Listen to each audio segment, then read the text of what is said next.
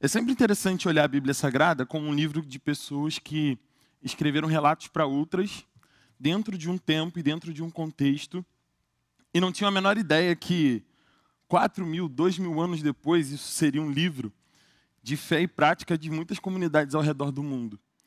Assim também a gente não sabe onde essa palavra que está sendo proferida nessa noite, fica gravada na internet, vai chegar.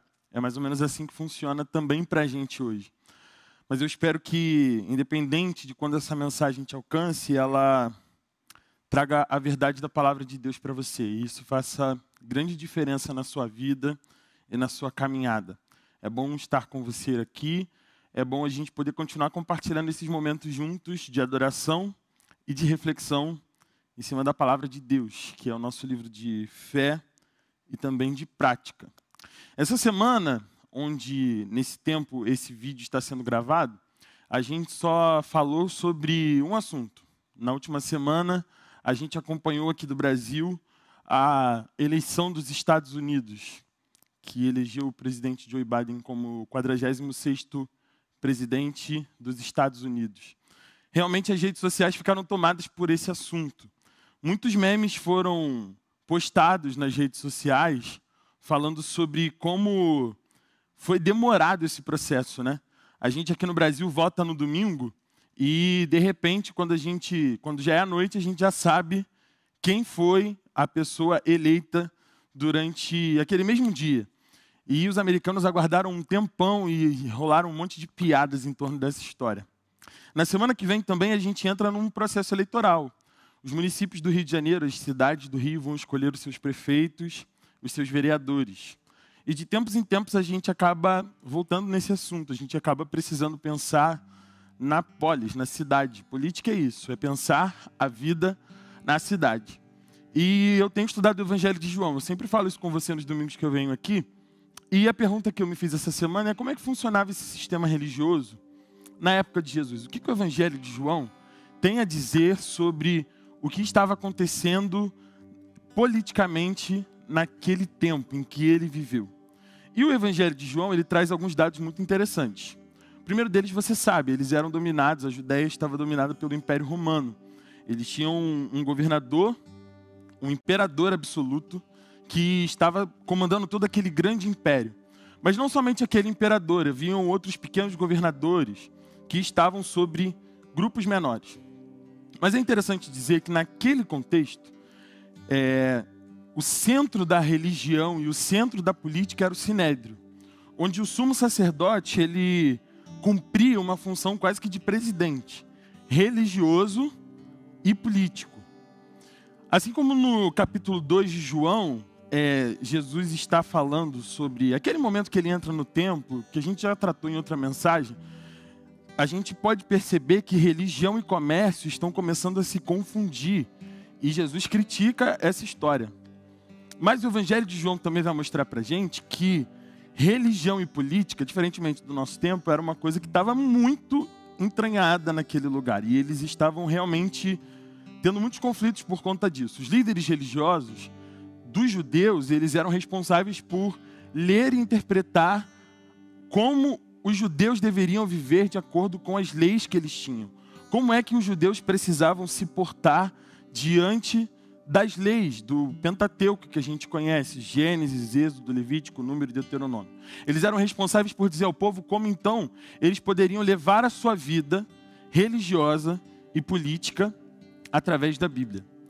E é nesse contexto, é entendendo como funciona esse sistema político e religioso no tempo de Jesus, que a gente chega no texto de João 5. Eu quero convidar você aí na sua casa a abrir a sua Bíblia para que a gente possa fazer a leitura desse texto eu quero compartilhar algumas coisas sobre esse texto com você nessa noite. João, no capítulo 5, nós vamos ler do versículo 1 ao versículo 10.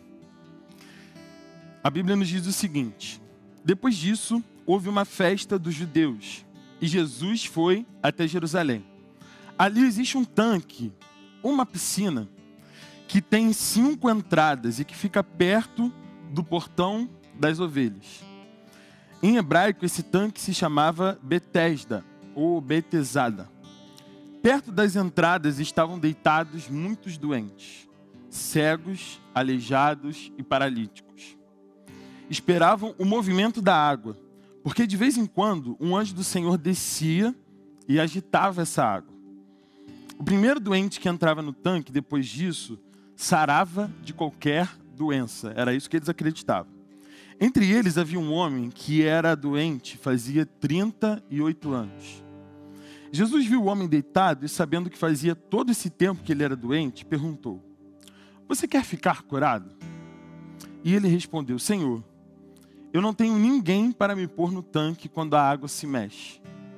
Cada vez que eu tento entrar, outro, outro doente entra antes de mim. Então Jesus disse: Levante-se, pegue a sua cama e ande. No mesmo instante, o homem ficou curado, pegou a cama e começou a andar. Isso aconteceu no sábado. Por isso, os líderes judeus disseram a ele: Hoje é sábado e a nossa lei não permite que você carregue a sua cama nesse dia. Vamos orar de novo? Obrigado, Senhor, pela oportunidade de, cultuar ao Senhor junto com os meus irmãos. E eu quero pedir que a tua palavra fale conosco e nos ensine, nos auxilie em nome de Jesus. Amém. É legal a gente saber que esse evangelho de João, ele foi um dos últimos a serem escritos do Novo Testamento. É um dos últimos livros que a gente tem escrito. E ele foi escrito assim como as cartas, assim como os livros históricos, para um contexto e para um grupo. Assim como eu estava falando no início da mensagem. É óbvio que a palavra de Deus, ela também foi escrita para mim e para você, que a leitura desses textos dão para a gente perspectiva de vida, de como a gente deve viver diante de Jesus, para glorificar a Jesus. Mas esse texto está sendo sempre escrito para comunidades que estão vivendo questões reais, questões do seu tempo. E se a gente for perceber as temáticas do Evangelho de João, a gente vai perceber que existem algumas temáticas que esse autor preza por falar sobre elas. Todas as vezes que eu começo um texto de João aqui com você, eu tento trazer um pedaço do que aquilo que esse livro tem de especial, de diferente dos sinóticos de Mateus, Marcos e Lucas. E é interessante a gente notar, por exemplo, que o Evangelho de João ele está se relacionando com os samaritanos. Ele está falando sobre a relação de Jesus com uma mulher que também é samaritana. Comunidade para a qual João está escrevendo esse evangelho é uma comunidade que se preocupa com essa inclusão dos samaritanos, que eram mal vistos pelos judeus por esse lugar da mulher, que nesse evangelho não é citada pelo nome, mas é olhada por Jesus, é alguém com quem Jesus conversa, com quem Jesus cria uma relação.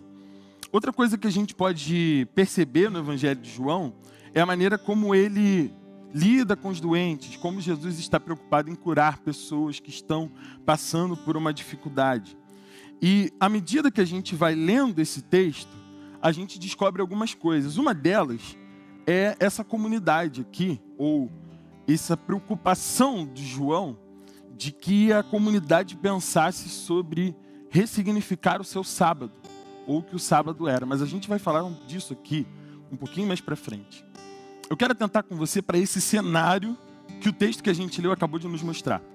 A primeira coisa desse cenário é onde é que Jesus está. Jesus está indo para Jerusalém. O autor do texto não conta pra gente por que Jesus está indo para lá. Se ele, aliás, ele diz que é para uma festa, mas não diz pra gente qual é a festa. Pode ser a Páscoa, pode ser a festa dos tabernáculos, mas a gente entende que Jesus está indo para Jerusalém para poder celebrar uma das festas que os judeus celebravam. Como bom judeu, Jesus estava a caminho para essa festa. Mas ele diz sobre esse tanque ou sobre essas piscinas e essa compreensão desse lugar como uma piscina faz muito mais sentido. Eu sempre fiquei pensando o que era um tanque, porque a referência que eu tenho de tanque é aquele tanque que a gente tem em casa, para lavar roupa, aquele tanque da área de serviço. Mas quando a gente fala de uma piscina, a gente está falando de um lugar muito mais amplo, que fica perto da porta das ovelhas. João, ele não deixou só enigmas ou escreveu coisas escondidas no texto somente lá no Apocalipse, não. Aqui também ele está fazendo diversas referências nesse texto que a gente leu. Primeira coisa ele diz é que esse tanque ele tem cinco entradas. E quando João está usando isso aqui, ele está fazendo uma referência muito completa aos cinco livros da lei. Então a primeira referência de João nesse texto aqui é cinco entradas que parecem cinco maneiras de ler a vida, de entender a vida através da lei, através do Pentateuco. A segunda coisa que João fala é que essa piscina, esse lugar, ele está perto da porta das ovelhas, ou seja, do lugar do templo, por onde as ovelhas que vão ser, vão ser sacrificadas pela expiação do pecado do povo, elas passam por essa porta. Então parece que o que João está fazendo aqui é aproximando essas pessoas que estão nessa piscina, nesse lugar, nesse tanque, em busca de cura, com aquelas ovelhas que estão sendo sacrificadas ali no templo. É como se João estivesse dizendo para a gente: esse povo aqui está sendo sacrificado por conta da maneira como os seus líderes religiosos e os seus políticos levam o seu país, levam o seu povo, da maneira como eles dirigem a vida daquelas pessoas. João está aqui, de alguma forma, denunciando para a gente que aquelas pessoas estavam sofrendo na realidade onde elas estavam. Mas não para por aí. João diz para gente que esse tanque ou essa piscina se chama Betesda. E essa palavra, é, a tradução dela, do hebraico, ela quer dizer casa de misericórdia, lugar de misericórdia. Talvez seja por isso que a gente tem a Santa Casa, esse lugar que até hoje é visto como um hospital. Mas naquele tempo esse lugar era um lugar onde as pessoas iam por conta dessa crença que tinham de que o anjo balançava a água e então elas poderiam entrar na água e assim saírem curadas, seja lá qual fosse o seu mal. E João está dizendo para a gente aqui que esse lugar está cheio de cegos, aleijados e paralíticos. E é muito interessante a gente observar que a Bíblia diz que ele estava lá durante exatamente 38 anos. Por que, que esse número é interessante? Primeiro, porque lá em Deuteronômio 2, no versículo 14, a Bíblia diz para a gente que 38 anos é como se fosse contar uma geração. 38 anos é o tempo em que a gente conta um grupo de pessoas que nascem. Como a gente tem a geração X, Y, Z aqui, nesse tempo que a gente vive da vida, é como se a Bíblia dissesse que 38 anos fosse o tempo de uma geração inteira. Então esse homem, ele não está representando só alguém há 38 anos doente, mas alguém que faz parte de uma geração de pessoas que está adoecida, de pessoas que estão desassistidas pelos seus políticos e pelos seus líderes religiosos. Quando a Bíblia usa, por exemplo, o número 40, esse número é muito mais representativo. A gente não deve ler isso de maneira literal. O número 40 é um número de tempo perfeito. Mas dizer que esse homem aqui viveu 38 anos doente, é dizer que ele está há muito tempo esperando no Cisreg da Judéia para poder receber um atendimento. O negócio não está fácil. Graças a Deus a gente ainda tem um sistema que é um dos mais eficientes de saúde do mundo. Mas parece que eles lá não tinham isso. E esse homem estava há muito tempo esperando que a água mexesse e ele pudesse entrar na água. Agora perceba o que João está dizendo para a gente. Há uma piscina cinco entradas, muitas pessoas doentes deitadas, entre elas cegos, paralíticos e aleijados. E a ideia é que quando a água mexe, quem consegue se jogar primeiro na piscina, na água, é curado. Agora imagine a competição entre essas pessoas que João está descrevendo para a gente: os cegos, os aleijados e os paralíticos. Quem é que chega primeiro na piscina? Quem é que consegue ter acesso primeiro? O que João está dizendo aqui é que as pessoas que têm mais dificuldade de acesso são aquelas que estão procurando por atendimento, são aquelas que estão procurando por ajuda. E quando ele chega, quando Jesus chega para falar com esse homem, sabendo da necessidade desse homem, a primeira pergunta que Jesus faz para ele é: Você quer ser curado? E essa pergunta, ela encheu a minha semana de dúvida e reflexão. Porque, em primeiro lugar, embora Jesus soubesse da condição e da necessidade daquele homem, ele sempre nos dá a chance de dizer o que a gente quer. Esse é um evangelho onde Jesus se dirige aos discípulos e pergunta: Vocês também não querem ir como esses outros seguidores foram embora? Esse é um evangelho onde Jesus se pergunta: Olha, vocês não tiveram nada a condenar essa mulher, então eu também não condeno. Esse é um evangelho onde Jesus está aberto para as nossas dúvidas, para as nossas fragilidades, para os nossos momentos de, inclusive, dizer exatamente o que vai no nosso coração. E Jesus dá essa oportunidade para esse homem, perguntando a ele: Você quer ser curado? E sabe, existem momentos na vida em que nós não queremos ser curados.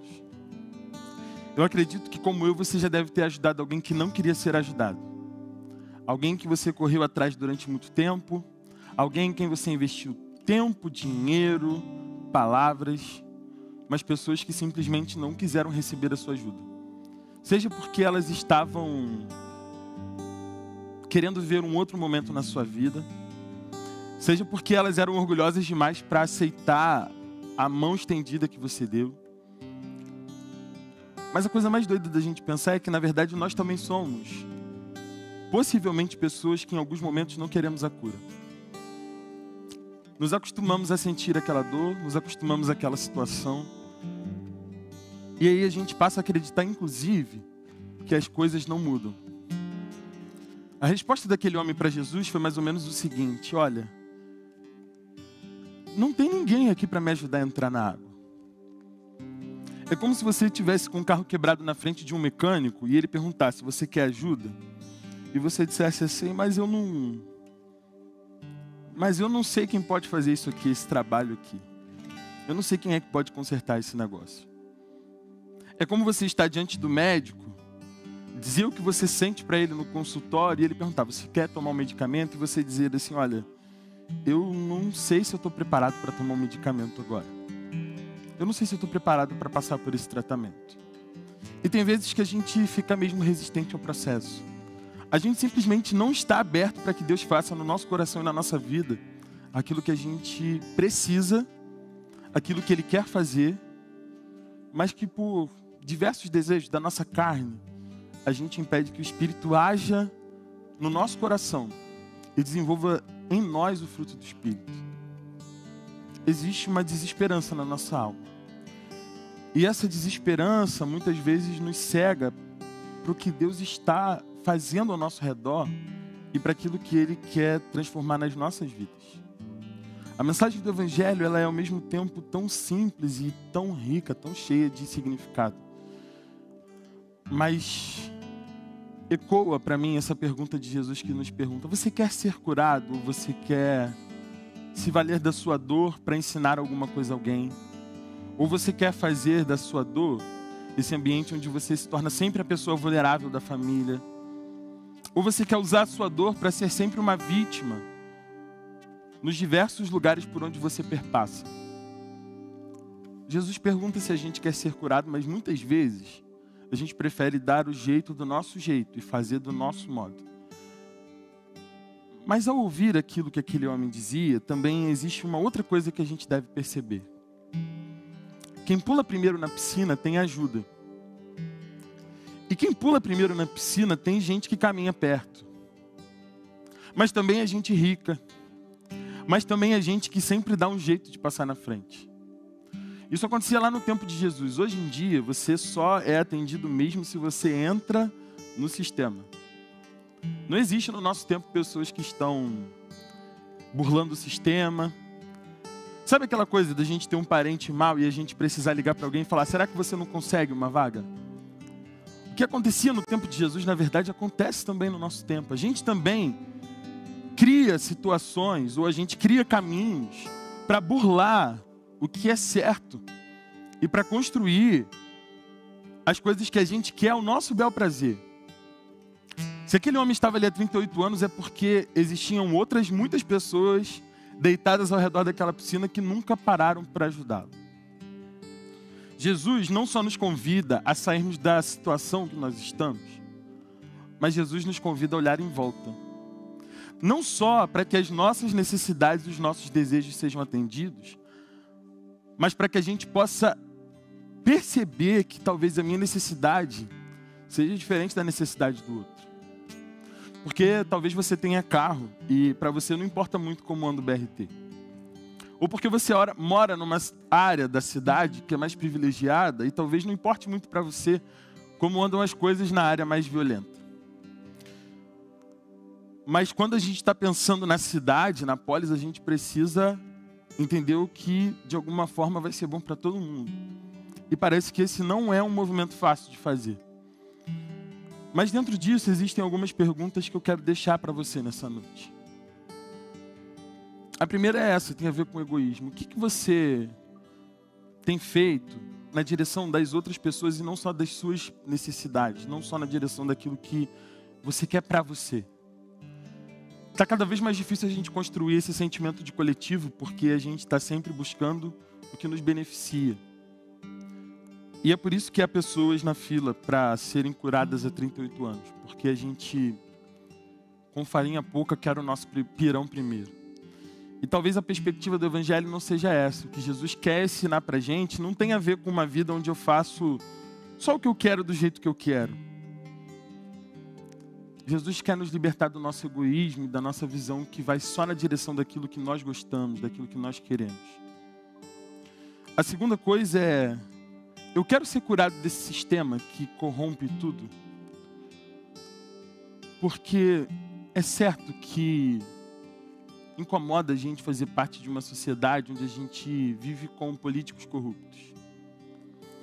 Mas do que adianta a gente querer lutar contra a corrupção quando nós criamos os nossos próprios meios de corromper as estruturas onde a gente está, sejam do nosso trabalho, sejam da nossa casa, seja quando há algo na sua casa que não é seu e você toma para você, e começam de pequenas coisas até quando você no trânsito prefere uma seletiva do que continuar no caminho que você precisa.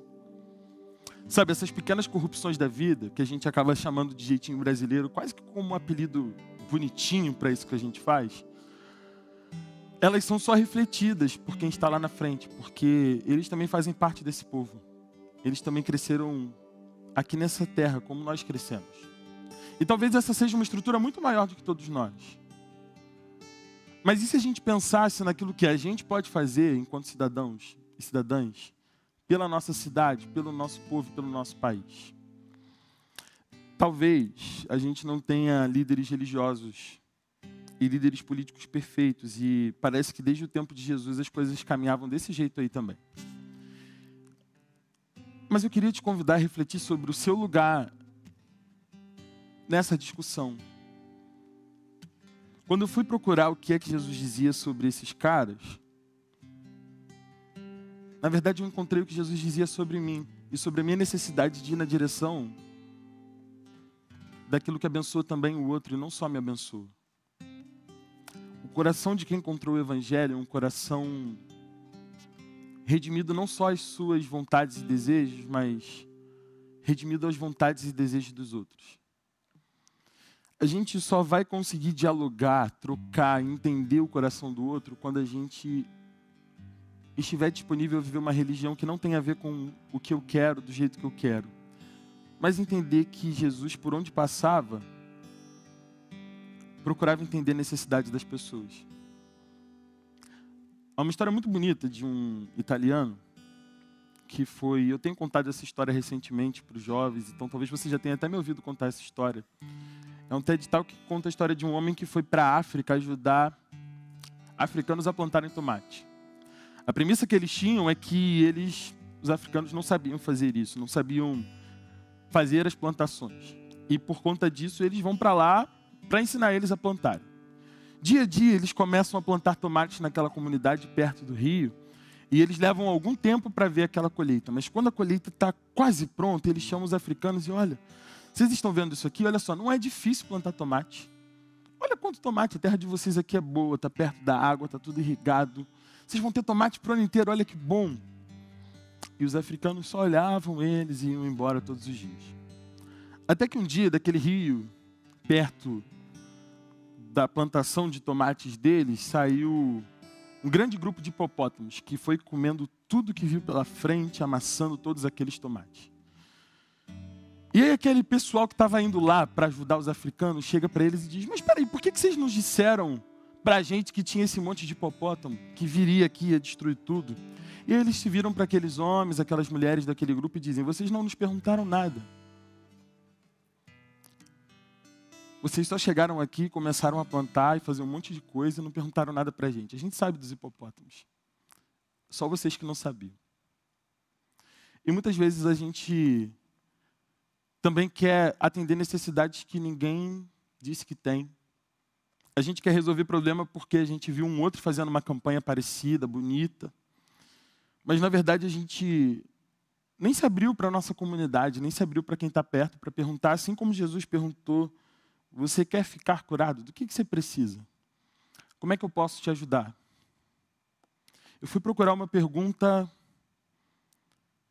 sobre os políticos daquela época, mas eu encontrei Jesus falando comigo: E você está fazendo o que por isso? Qual que é a sua parte nessa história toda? A última pergunta para mim é o que você crê de verdade que Jesus pode fazer alguma coisa pelo nosso país, pela nossa nação? Eu acho que a gente entrou num caminho um pouco perigoso de atribuir a pessoas poderes e maravilhas que só Jesus pode fazer. Nenhum líder religioso, por mais poderoso que fosse, prefeito, vereador, deputado, governador, presidente, poderia curar aquele homem e fazer com que ele, mesmo paralítico, voltasse a andar. Existem coisas que políticos podem fazer por mim e por você. Existem coisas que líderes religiosos podem fazer por mim e por você. Mas existem coisas que só Jesus pode fazer na sua vida e na nossa nação. Existem coisas que a gente precisa colocar na dependência inteira de Jesus, para que Ele possa de verdade trabalhar na nossa vida e para que a gente de verdade possa olhar para a vida dos que estão ao nosso redor e entender como a gente pode servir os nossos irmãos. Na carta de 1 João, ele vai dizer isso: a gente conhece o amor quando entende que Cristo deu a sua vida por nós e nós devemos dar a nossa vida pelos nossos irmãos. Existe um outro ponto nesse texto, nessa mesma parte, que é os homens estarem, os homens, os líderes religiosos, os políticos daquela época, estarem muito preocupados com o sábado. Parece que essa comunidade que João direciona o evangelho dele, ou as comunidades que formam esse evangelho, estão repensando. Estão entendendo que o guardar o sábado do Êxodo 20 tem muito é muito diferente do que aqueles líderes religiosos estão propondo. Na verdade, eles estão muito preocupados com coisas que não importam. O que eles dizem depois daquele homem ser curado, depois de 38 anos doente, é: hoje é sábado e a nossa lei não permite que você carregue a sua cama nesse dia. Eles estão cegos. E muitos estão sendo ou caminhando de maneira cega seguindo esses homens. Mas Jesus ele continua no cenário, livrando a gente do nosso egoísmo, nos ensinando a olhar para a necessidade do outro e principalmente mostrando que não são essas pessoas as que foram eleitas lá, as que serão eleitas aqui, que poderão trazer alguma transformação para mim e para a sua vida. Aquele que tudo pode, aquele que curou esse homem paralítico aqui, é o mesmo que hoje pergunta para você: você quer ser curado? Você quer sair dessa condição de crer em histórias? Você quer sair dessa condição de lado A, lado B?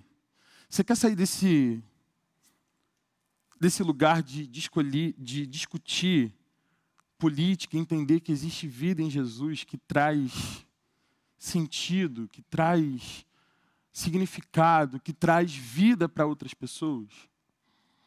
Jesus ele quer transformar a nossa cosmovisão por inteiro.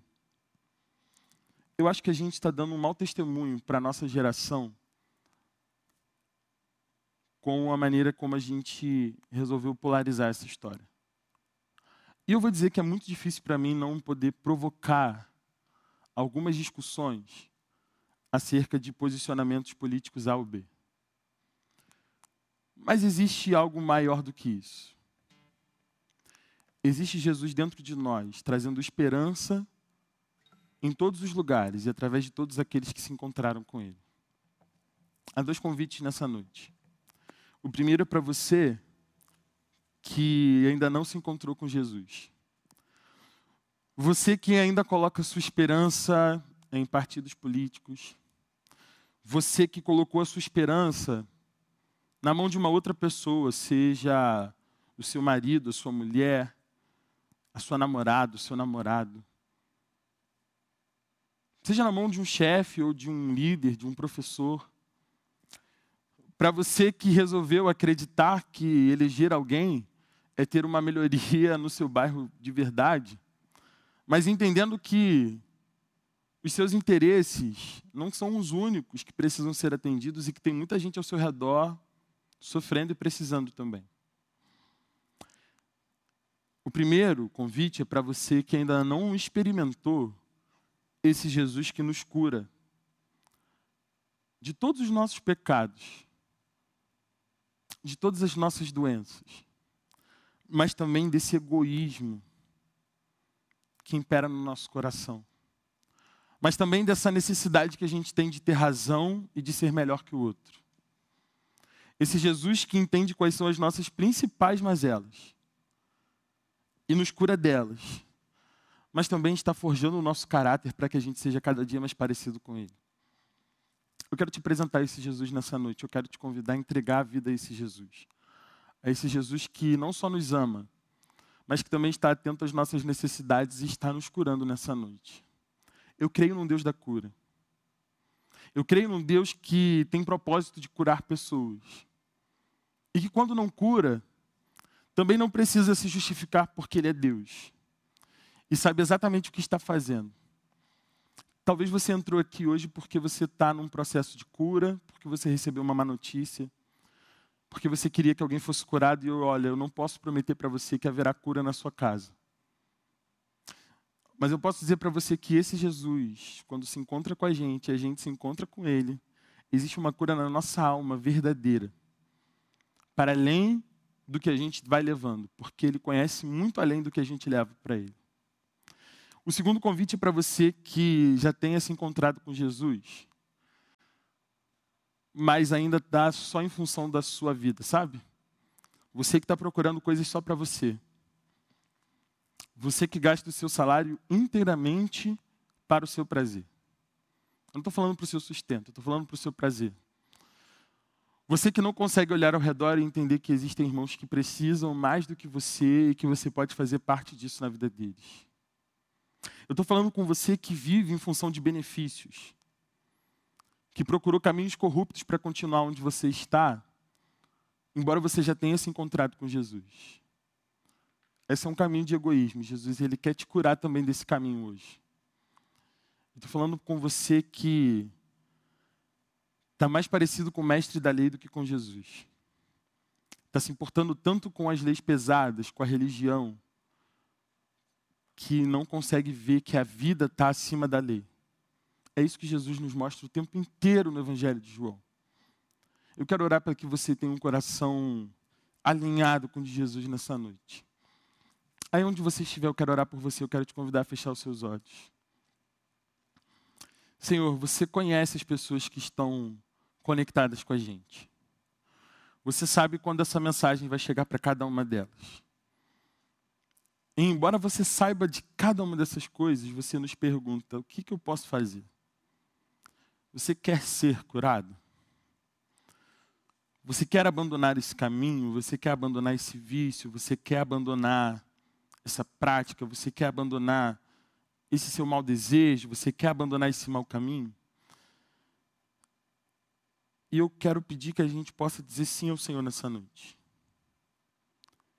Entendendo que você está acima de qualquer outro discurso que a gente possa ter ouvido. Não podemos colocar a nossa esperança em homens e mulheres que estão no governo. Sabemos a importância de tê-los lá, sabemos que precisamos votar, sabemos que precisamos pensar sobre o que vamos fazer enquanto cidadãos, mas queremos pedir em nome de Jesus que a gente nunca perca a nossa esperança em Ti e a nossa fé de que é o Senhor que está conduzindo as nossas vidas.